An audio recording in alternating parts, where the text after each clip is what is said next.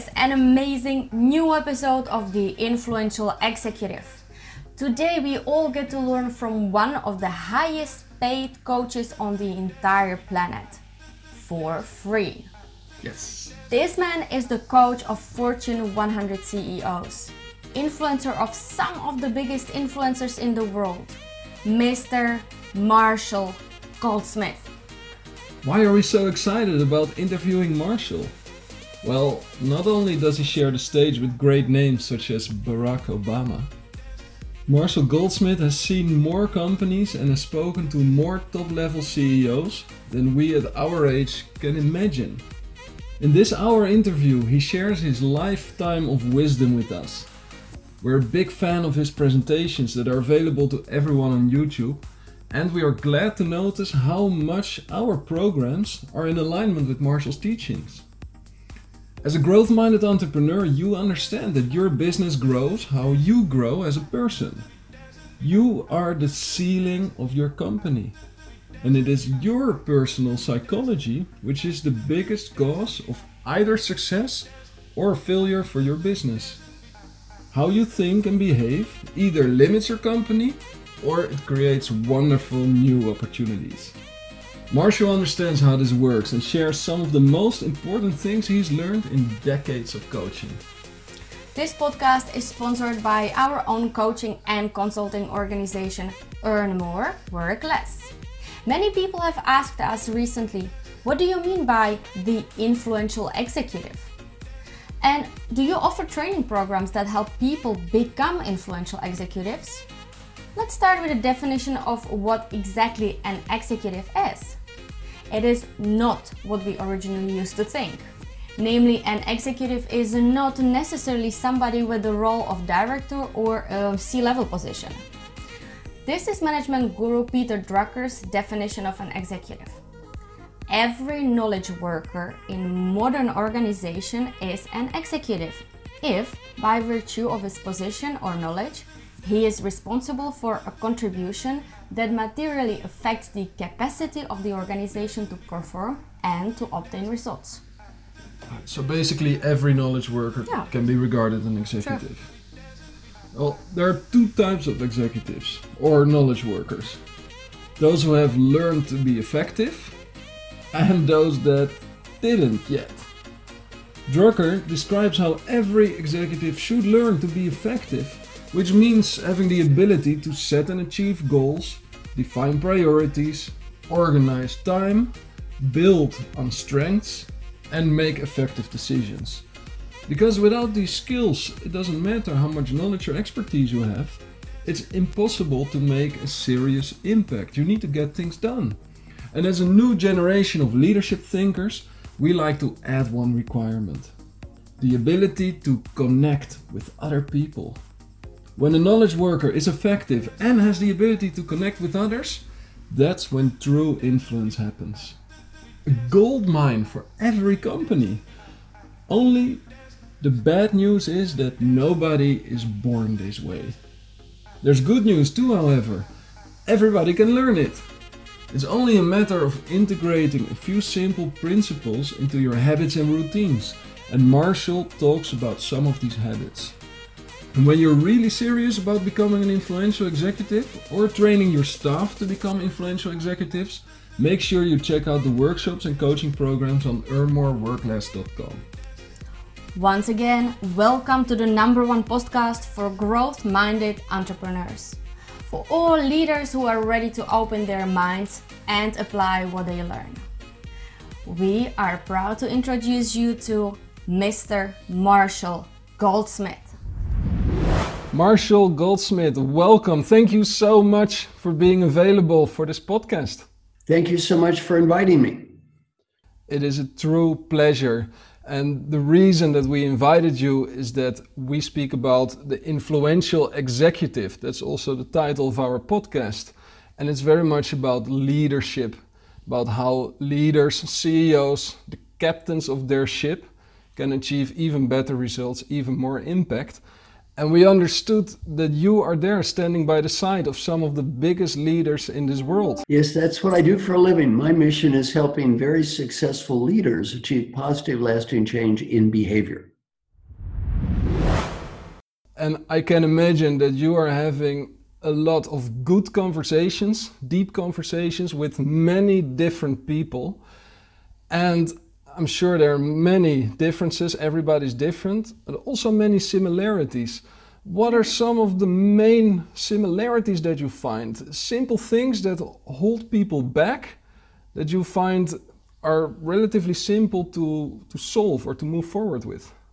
Well, I was interviewed in the Harvard Business Review and asked a question What is the number one problem of all the successful people that you've coached over the years? And my answer was winning too much if it's important, we want to win. If it's meaningful, we want to win. If it's critical, we want to win. If it's trivial, we want to win. It's very hard for smart, successful people not to constantly go through life winning and proving how smart we are. When you're at the bottom of an organization, that's not bad.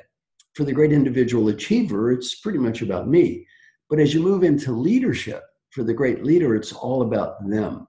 And it's very hard to give up this desire to prove how smart we are and how right we are and win.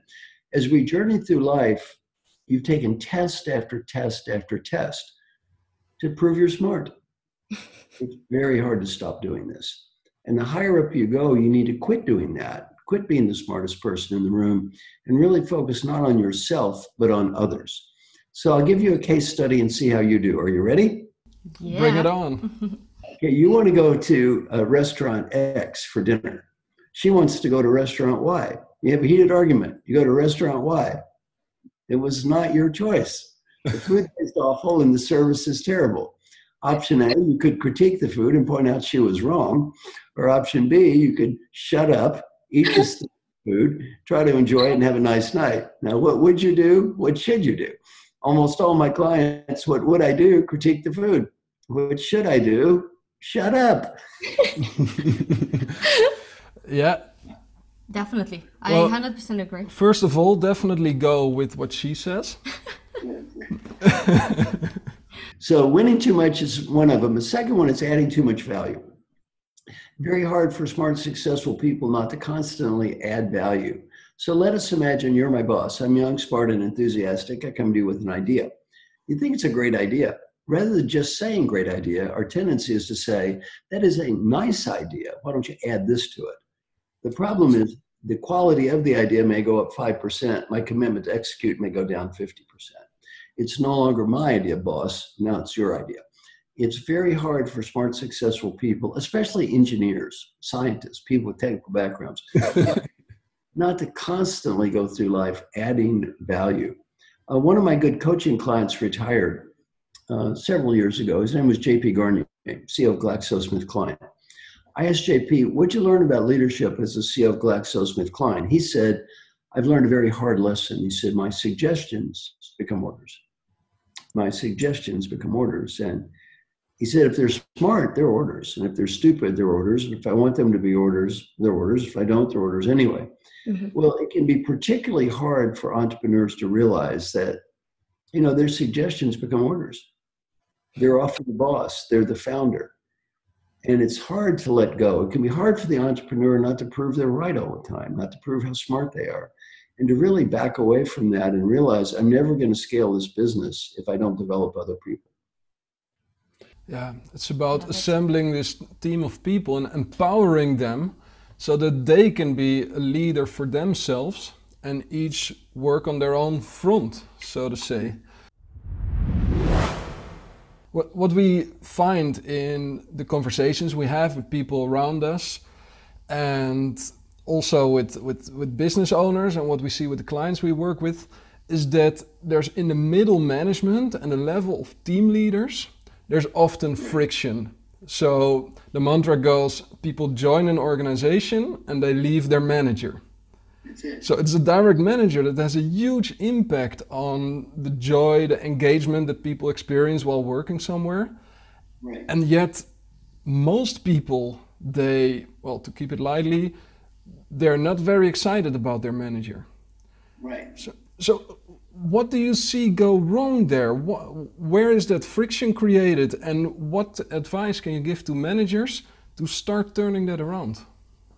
Well, what typically happens is not that the manager is a bad person or an evil person who shows up wanting to dis- disengage people. I mean, most people are good people. What I this is what I do for a living. I teach managers to ask for confidential feedback. They mm-hmm. get feedback from everyone around them. Then they pick important areas that they can improve. They apologize for their mistakes. They involve their coworkers on a regular basis. They follow up on a regular basis with their coworkers, and we measure positive change in behavior. And we've got research from hundreds of thousands of people around the world. When leaders do that, they get better. Now, it's very easy to understand and it's hard to do. If you read my book, What Got You Here Won't Get You There, you read funny story after funny story after funny story. It's tempting to read the book and think, these people are idiots. Idiots in the book all have IQs of 150 and they're CEOs of multi billion dollar companies. Well, I'll tell you, it's easy to understand, it's hard to do. It takes courage to look in the mirror. Courage. It takes humility to admit you can improve. And it takes discipline to do the hard work required to do the day to day effort that it takes to get better. Yeah. And on top of on top of that, something that we found both in personal experience and with our clients is that there's this constant stress factor. So the pressure to deliver certain results within a compressed time frame that, to put it lightly, doesn't accelerate the quality of your thinking. Right. Yeah, we don't think as well when we're under too much pressure, too much stress, stress, especially if we're angry or having an emotional reaction. Our quality of our decisions tends to go down pretty dramatically. You know, the podcast is named The Influential Executive. So I would like to ask you to share with us your perspective on a, of or description of an influencer. Who do you see as an influencer? Well, I've coached many great leaders, and a couple of the ones I've met, Peter Drucker said Frances Hesselbein was the greatest leader he ever met in his life, and he was the world's authority on management. Um, she was the CEO of the Girl Scouts for 14 years, and very disciplined woman who never spoke when angry, never spoke when out of control, always positive, always disciplined, yet also could be very directive, very tough. Uh, my friend Alan Mulally was the CEO of Ford. The stock went from $1 to $18 while he was there. Same thing, great leader, positive, 97% approval rating from every employee in a union company. 97% approval rating from every employee in a union company for a CEO. Wow. That just doesn't happen, right? Wow. And people loved him. And he turned the company around from $1 to 18 Same as Frances, very positive, upbeat, great with people on the other hand, very disciplined and could be directive if needed. Mm-hmm. You know, tough, yet fair, and also very, very positive. We can confuse two terms being positive and being directive. Sometimes you think I can't be directive and be positive. Both of these leaders were very, very positive people. At the same time, when they needed to be directive, they could be directive. Yeah, I, I find that being directive is is often needed simply because people around you they need clarity. There's only one thing to do things right, only one way to do things right, and infinite ways to get it wrong. So being directive is good, and yeah, yeah. the keyword positivity. I just love that that comes up because from completely different angle, we've been experiencing the power of positivity. Oh, 100%. Very strongly. Yeah, and related to that, you mentioned confidential feedback. So, hmm. could you maybe share with us some tips on how to give an effective feedback? Well, I know there are two different issues. One issue is confidential feedback. And in my coaching clients, I interview everyone around my clients. They don't know who said what. So that's all confidential. The other is face to face feedback. Mm-hmm. One thing I frequently suggest people do is actually less face to face feedback and do something called feed forward. Feed forward is a very positive, upbeat way to help yourself and others get better. And what you do is rather than dwell on the past, which you can't change anyway, you focus on ideas for the future. So rather than saying, here's how you screwed up that meeting, that's feedback. Let's talk about what you did wrong. You focus on, let's look at the next meeting. what are some ways we can do a great job in the next meeting? You can say about the same thing, but it's a much more positive way to do it. I practice this feed forward with hundreds of thousands of people around the world. I just did a class in Moscow with 20,000 people in Russia, in Moscow. They loved it. We did a little experiential activity where they all practiced this. So it's something that works all around the world Saudi Arabia, India. I've been to 102 countries. So this works all around the world. Wow. I can imagine. Ultimately, uh, all people are the same in many ways. And one of the ways that, uh, or one of the things that many people have in common is that they tend, tend to think too little of themselves. So often people can do much more than they think they can do. And now here you are, you find yourself in this phase in your life side by side with some of the greatest, the biggest influencers in the world. What is the moment that you discovered for yourself that you have this in you? Well, you know, I'm very, very lucky. I met a very famous person named Dr. Paul Hersey. And he invented situational leadership with Ken Blanchard, a very famous man at the time.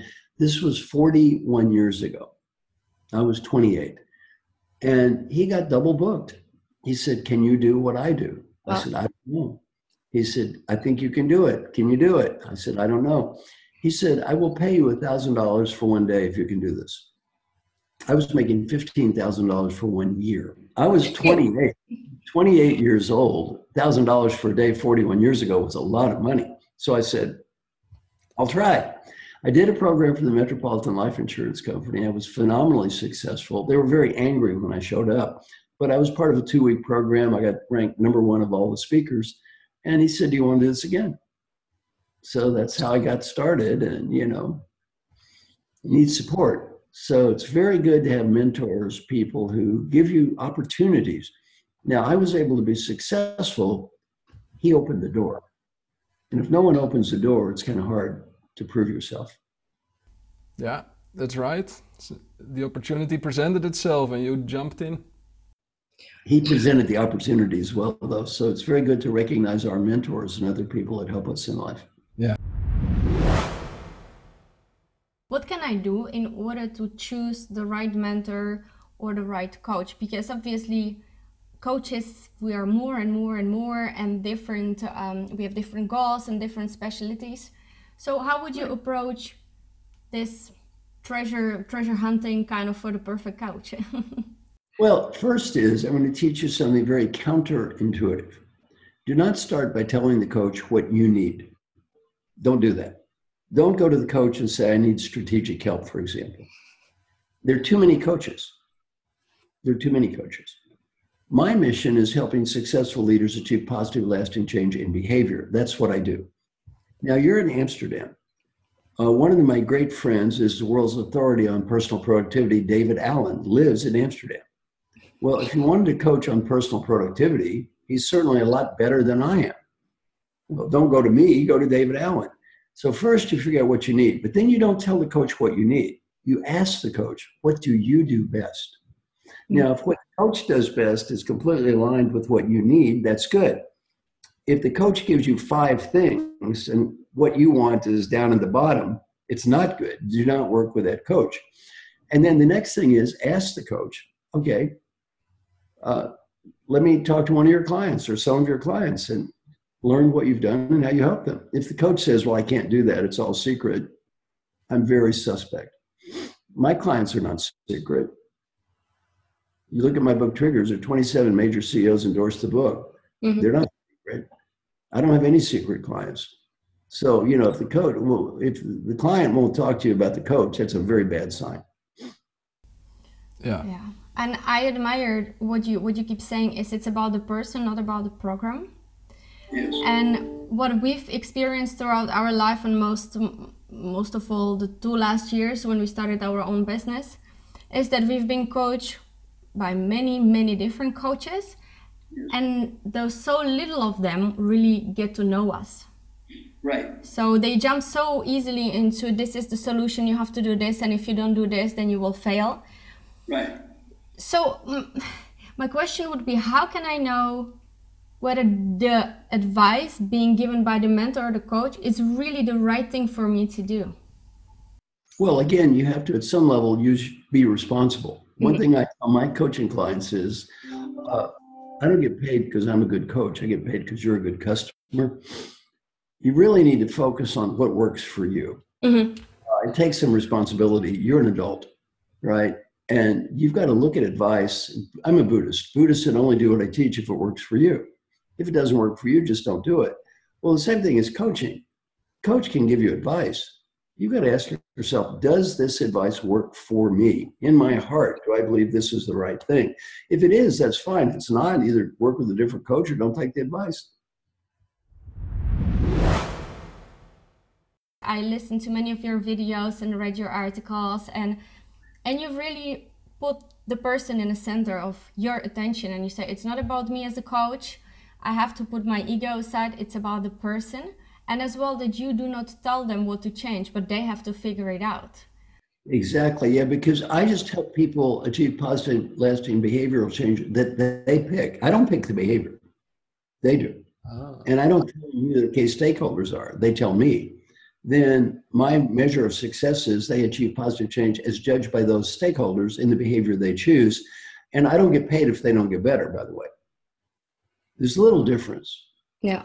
My coaching, I do not get paid one cent during the entire engagement. If they don't get positive, lasting change in behavior, I don't get paid. So therefore, I've learned I have to have great clients. The client I coached that I spent the most amount of time with didn't improve at all, and I didn't get paid. The client I spent the least amount of time with improved more than anyone I've coached. 200 people got better, and I did get paid. Who, by the way, he was a CEO of the year in the United States. So I asked him, "What should I learn about coaching from you?" You know what he said? pick great clients. You pick the right client, you win. You pick the wrong client, you lose. Well, that's my job is having, I'm, I'm not a great coach because I'm so wonderful. I'm a great coach because my clients are wonderful. Brilliant. I'm starting to see a pattern here, and that is that uh, Mr. Marshall sees many things from exactly the opposite, opposite perspective, and that can create a lot of clarity in many cases. Absolutely. And based on what do you choose your clients? Because I've heard you have criteria. I think I've heard you speaking about that. Can you tell us based on what do you choose your clients? Well, number one, uh, let me tell you when I don't coach people. I don't coach people that don't care. Yeah. If people have bad attitudes, goodbye. I mean, you know, I, I, my name is Marshall Goldsmith, not Jesus Christ. So I'm not, in, I'm not, I'm not in the savior business here, right? So somebody doesn't care, you know, it's okay. Just don't waste my time.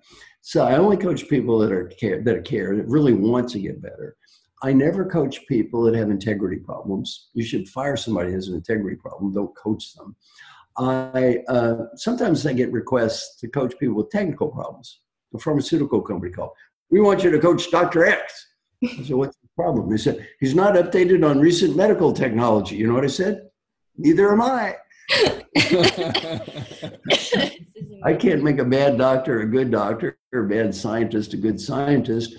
Uh, I only coach people whose issue is behavioral and they really want to change and they're going to be given a fair chance. If those conditions exist, my stuff always works. If those conditions don't exist, it's a waste of time. Makes yeah. Sense. And by the way, David Allen was my coach. If I was qualified to coach people in what he did, I wouldn't hire him. You mentioned in one of your interviews that we saw online that you recommend every coach to make sure that they also educate themselves to become a good business person. Yes. And that's and and you know that's really an issue for coach as many coaches are very bad business people and they're good, some of them are very good coaches. They're not good business people. And coaches are often very weak at personal marketing. I just finished a book with, and many coaches are women. I finished a book with Sally Helgesen just recently called How Women Rise. Mm-hmm. And in our book, we talk about this. One of the problems that women have more than men is personal marketing.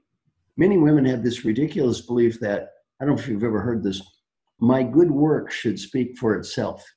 Have you ever uh, heard that? All the time. That's ridiculous. My good work should speak for. Itself. If that were true, no company would need a marketing function. Yeah. all they have to do is do good work and it speaks for itself. That's ridiculous. Your good work, God has got better things to do than fly out of the sky and recognize your good work. You know, you gotta you gotta be responsible for your own personal brand building and marketing. You can't expect it to speak for itself.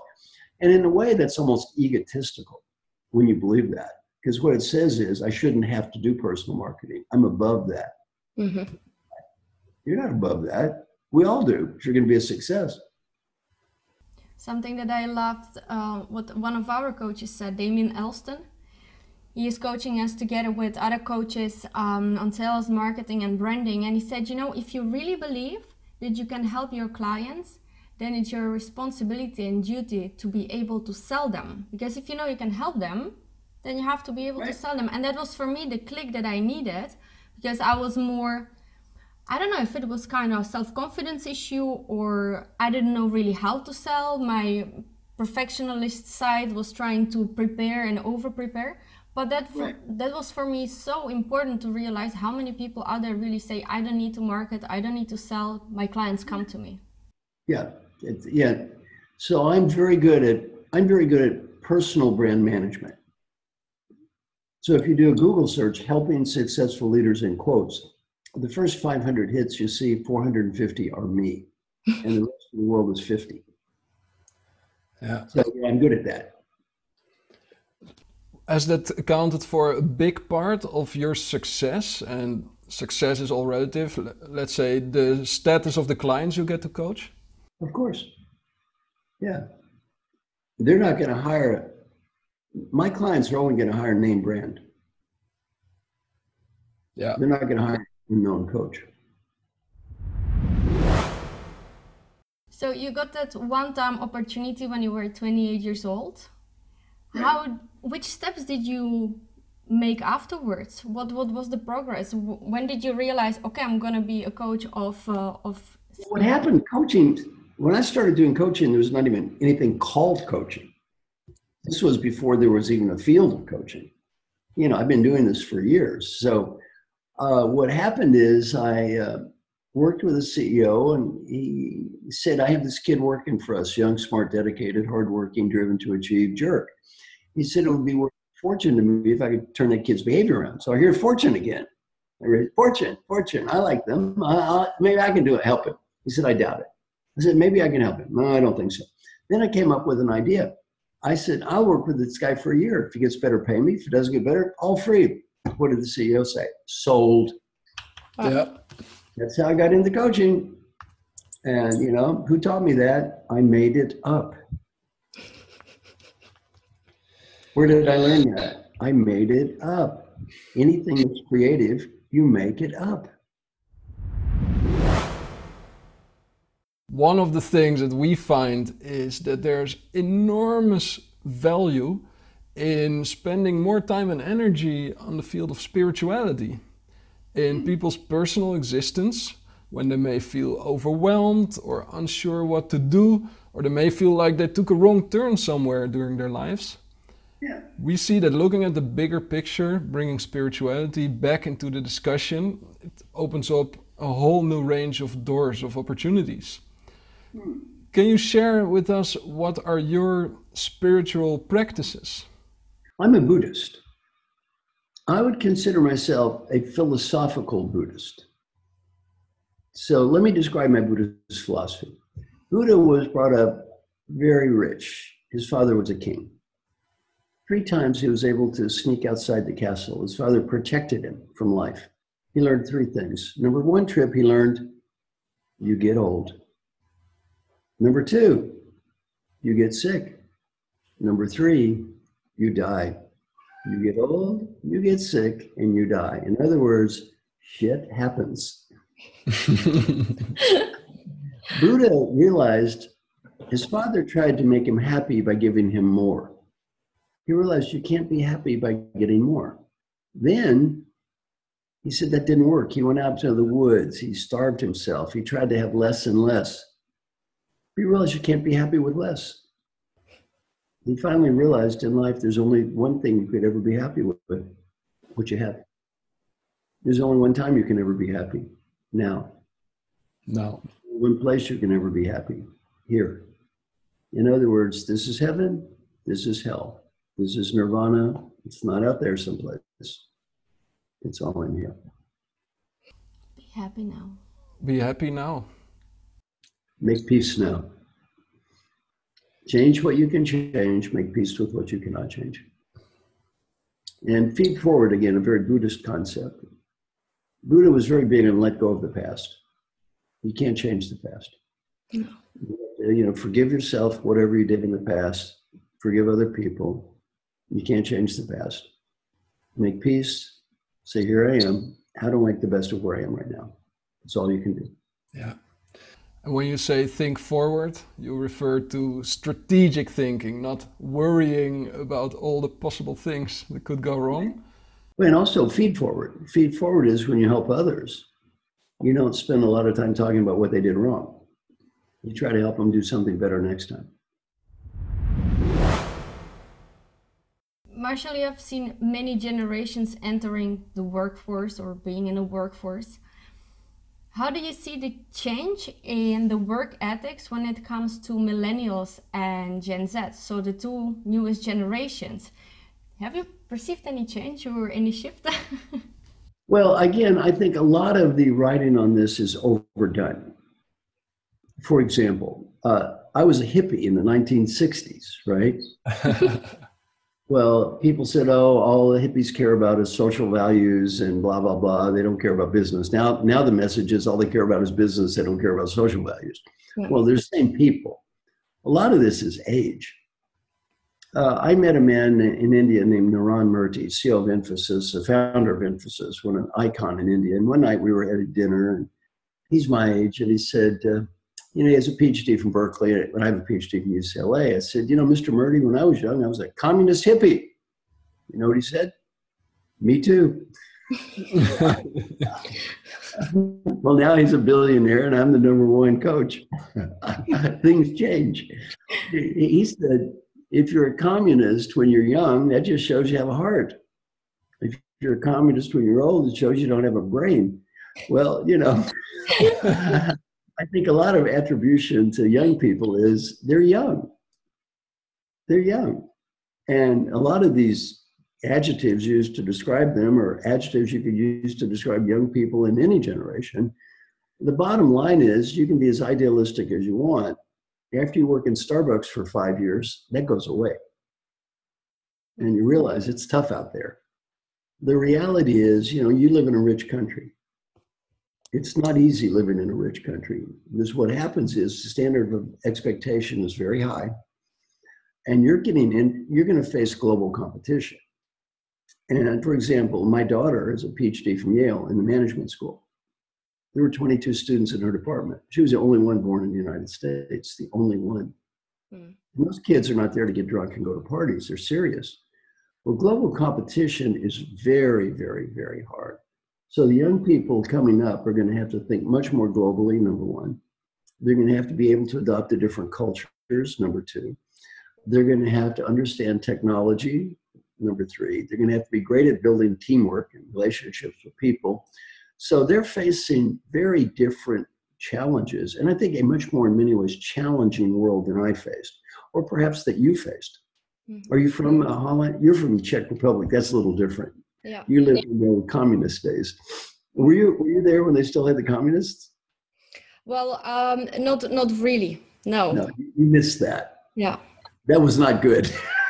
so you missed that. That was real bad. Yeah, but you you brought up in Holland. Yeah. Yeah. So you were brought up in a very uh, prosperous Western world and uh, the level of competition for the young you is going to be very tough. Mm-hmm. Yeah, that's right. That's, yeah, we we've seen how our cultural background plays a huge role in our relationship, and then communication could level it up. But we've really seen how my grandparents and my parents, how my upbringing brought me into having different beliefs and different values. And very many of them were self limiting beliefs. So, yes, exactly. Do, do you see a difference in those countries, for example, Czech Republic towards um, or versus Netherlands? Do you see some kind of difference in the beliefs that people carry? Well, you know, it's hard because many people have been brought up in an environment where realistically being an entrepreneur was not encouraged. Yeah. Yeah. No support for being an entrepreneur. In the old communist countries, there was no support for being an entrepreneur at all. So it is a different world. It's a different world, and in some ways, a better world. In some ways, it's a harder world. For example, in East Germany, maybe a third of the people would rather go back to the old days. You know, they had security. Mm-hmm. Yeah. They didn't have to be under so much pressure. Well, you know, the entrepreneurial world is a tough world. It's a fun world. It's a great world if you succeed. It's a tough world. I've had a guaranteed base salary of zero for 41 years, so I know what that's like. There is no, if I get sick, I don't get paid. I don't get paid for showing up every day. I don't have benefits. 41 years, you know, every day you look at that number, it's zero. So you learn as an entrepreneur, you learn to hustle, you learn to work, and you learn that you can make it. On the other hand, you also learn it is tough. Most small businesses fail, they don't succeed. And, uh, you know, the majority fail. Mm-hmm. It's very, very hard. So to me, it's a great world, a fun world. It's great if you succeed. It's a tough world. And going into the entrepreneurial world, you need to understand what you're headed into. And it can be very hard for people in a former communist country because there was no social support for that at all for, for decades. A lot of it comes down to beliefs. So whether you make it or not as an entrepreneur is for a very big part a result of what you believe to be true. Yeah. And of the knowledge and information that you have available. And that is something that makes us love so much what we do is Yeah. we collect all this information. I'm personally, it was 10 years ago that I first got in touch with my first personal development book. And since then, I've been reading and listening to audiobooks for one, two, three hours each day, sucking up that information, applying it, learning from it, and then passing it on to the people we work with so that now they have that competitive edge as well. You ready for some free coaching? Yes, always. Have you guys written a book yet? Yes, I've written a book that is currently only available in Dutch. It's called How to Get Rid of Stress at the Office. Good thing is, we helped already over 2,000 people get rid of their stress. Well, what, you- what you really need to do is build your own brand. I mean, there's a certain level you can listen to books, and that's good. Mm-hmm. You've probably overdone it. And, uh, you know, you've probably overdone that. And you need to say, wait a minute, it's time to quit listening to everybody else and start writing my own stuff. You know, sing your own song. Mm-hmm. Exactly, that's uh, very true. And it's also one thing that we realized lately, I would say, especially in the past few months. That's where we realized that, yes, there's a phase where you dive in, you take all that information, you find your role models. And then at some point, as you continue to grow, you, you see that you have to find your own path. You have to fi- find your purpose and dare to be that leader that makes the decisions and it doesn't wait until others tell, tell you what to do.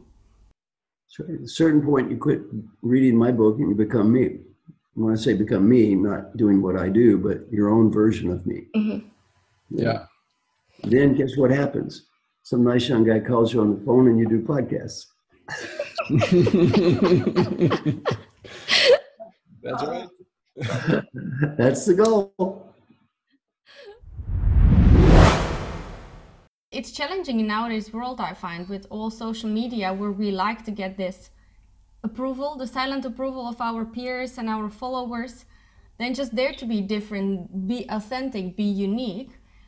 I think many people struggle with that. And what I hear a lot nowadays is people have issues with self confidence. What would you say that is the reason for people having such a, such an issue with self confidence? Well, one of the things you mentioned talking about social media, I'm writing a new book about this, and that you know, I'm I'm very good at LinkedIn. So on LinkedIn, I have 1.1 million followers. So I'm top 100 in the world at LinkedIn. So I'm very good at that one. Social media can be a disaster, though, on a personal note. People that spend more hours in Facebook on Facebook are more depressed. It's not a theory; it's a fact. It's depressing. Why? Number one, they see all of their quote friends and neighbors, but they see a fake version of them. Yeah. Yeah. Every vacation is perfect. All the kids are perfect. They take a thousand photos of themselves to finally find a good one and stick it up online, right? So they see this fake reality and it's depressing because they think my vacation sucked. Other, and my kids are little monsters, but these other kids are these perfect angels, right? Well, the reality is the other kids are little monsters too, but you know, they, they just don't show that. So it's it's really tough on two ways. One is you feel kind of I'm not as good as everyone. And then number two, even if you're the one doing the posting, you know it's fake. You feel like an imposter. You know, that's not really me. I'm just making some fake version of myself to put online. Mhm. So I think, you know, you really have to kind of try to get beyond that and say, you know, what matters in life. And, you know, adopting some fake persona to try to get people to love you probably won't be very effective in the long run. You'll Yeah. always fake or an imposter. Yeah, that's right, and it's it's all the result of all these expectations around us, and at some point, there's there's no more guidance. You know, you you you leave the house or you graduate. There's no more teachers, parents telling you what to do. You need to make the best out of it, but nobody really ever told you that. Now that you're alone, you're gonna have to make decisions. You have to watch how you talk to yourself. You have to have the right routines in place because much of what you do is automatic pilot. Nobody nobody ever told us these things. And so it was for us a very natural process where we figured out how to deal with this reality, how to use this automatic pilot, how to reprogram ourselves to become a better version of ourselves every day, every month, every year. And something that's really big that has helped us a lot um, and that our clients love as well has to do with physical triggers, things we place in our environment where we see it every day. Exactly, and you wrote a book about triggers. Very, very important. For everyone who's listening right now and for ourselves as well, which are the top three triggers that most people do not yet have in place that you recommend everybody to implement just because there's so much benefit attached to it? I'm going to recommend one. It's called the daily question process. Yes. Lenka loves that. A series of questions put on a checklist that represent what's most important in your life. Could be friends, family, health, whatever it is for you. Every question has to be answered with a yes and no or number and seven boxes across, one for every day of the week. At the end of the week, the spreadsheet will give you a report card. By the way, this will help you get better at virtually anything. It costs three minutes a day and there's no money involved. Some people are skeptical. Get better at almost anything, three minutes a day, costs nothing. Half the people that start doing this quit within two weeks. Yeah. And they don't quit because it doesn't work. They quit because it does work. it's incredibly difficult to do. Anybody thinks this is easy has never done it. I've been doing this for years. I have a woman call me on the phone every day to listen to me read questions I wrote and provide answers I wrote every day. She called me yesterday. She's going to call me today after we hang up. She calls me every day. Somebody asked me, Why do you have a woman call you every day? Don't you know the theory about how to change behavior? I wrote the theory about how to change behavior. That's why I have a woman call me every day. My name is Marshall Goldsmith. I got ranked number one coach in the whole world. I have a woman call me every day. Why do I do this? I am too cowardly to do this by myself. I'm too undisciplined to do this by myself. I need help, and it's okay. I need help, and it's okay. See, once we get over this macho nonsense of we don't need help, life is better for all of us. Yes, it is. Be vulnerable. This is this is beautiful. And why I was so happy you mentioned those questions is I watched your video and it was for me eye opener. Because those questions, it's not just like did you have a nice day? No, you you set yourself into proactive modus because you speak a lot about companies they try to do all kinds of initiatives for people to be engaged and happy and uh, increase performance very little of that um, activity interest is being put to, to the person. So, Yeah. and how you formulate the questions is did I do my best today too? I don't know, work on my work on my six pack or really eat healthy. So I, I love that. I'm definitely going to implement it and see how long do I last for. My advice: Absolutely. get help. Yeah. By the way, how many of the top ten tennis players have a coach? I would say all of them. All of them, of course. Why do they have a coach? They're already in the top ten in the world. Yeah. That's why they're in the top 10. They have a coach. Yeah. I, one thing I'm proud of is really changing the world, the way people look at coaches. See, 27 major CEOs endorsed that book, Triggers. 30 years ago, no CEO would admit to having a coach.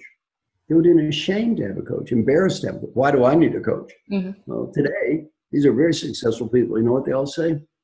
I need help, Yeah. and it's okay. Now, let's see. Um, do you have anything that you want to fix that you haven't fixed in years? Do either one of you have one thing that you haven't fixed in years? Wow. Um, You're you're talking about a certain behavior, I assume. Anything, anything. Could be working out, could be diet, could be health, could be listening. no, I do. I do. I always feared um, talking to strangers, simply approaching people and start talking to them about whatever. And my fear that I discovered is that I will not know what to say. Okay, very good. And how many years have you had this problem? I would literally say that it was since uh, forever. Good. All right, then raise your right hand. Repeat after me. I've had this problem for decades. I've had this problem for decades. I have not fixed it by myself. I have not fixed it by myself. Who am I kidding?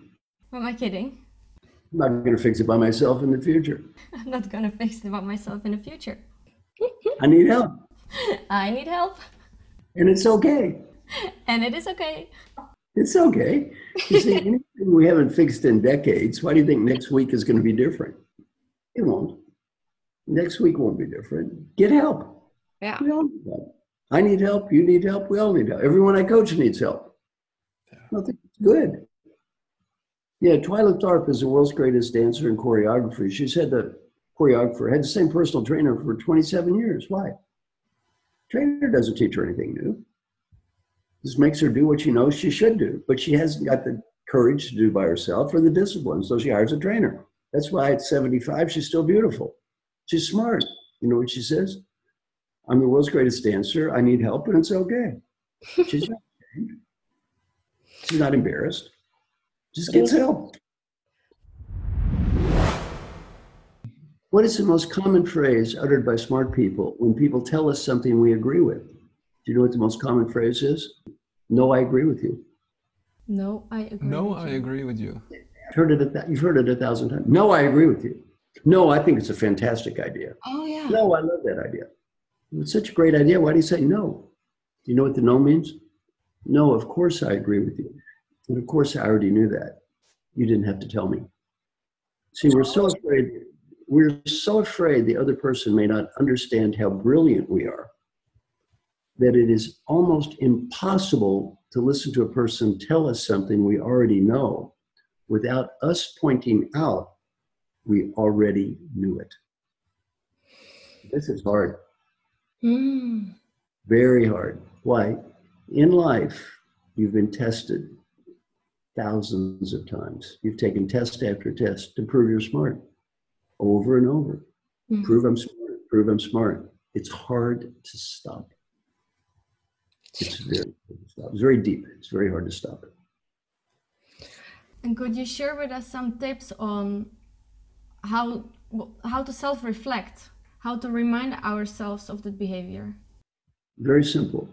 Before you speak, breathe and ask a simple question Is it worth it? Is it worth it?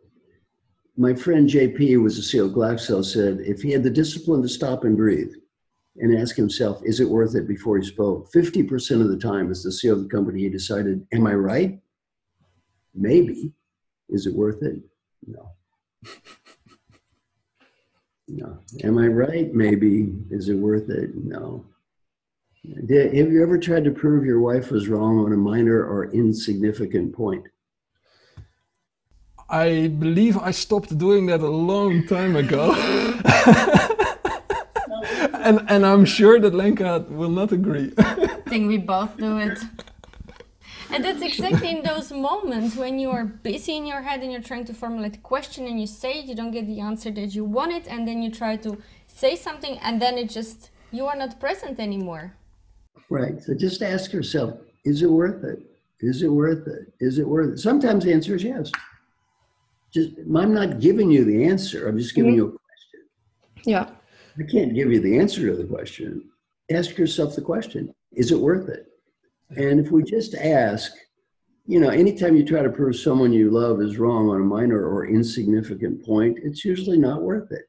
Mm-hmm. You know, anytime you're trying to, somebody gives you an idea, you think it's a great idea, but you have to point out that you know more than them, it's not worth it.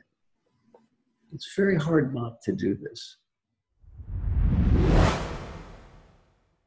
I'm still I'm still thinking about the the leadership so you spoke to so many CEOs, and there are many, many more out there from large companies, medium, small companies. If there's one gift, material or immaterial, that you could hand out to all of those leaders, what would it be? Look in the mirror. Find out what everyone thinks. Mm-hmm. Be open. Listen to that.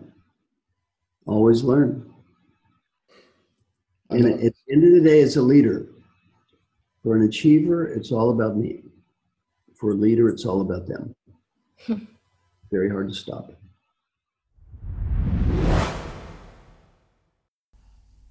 Does everybody need a coach? I can't say that. I don't know.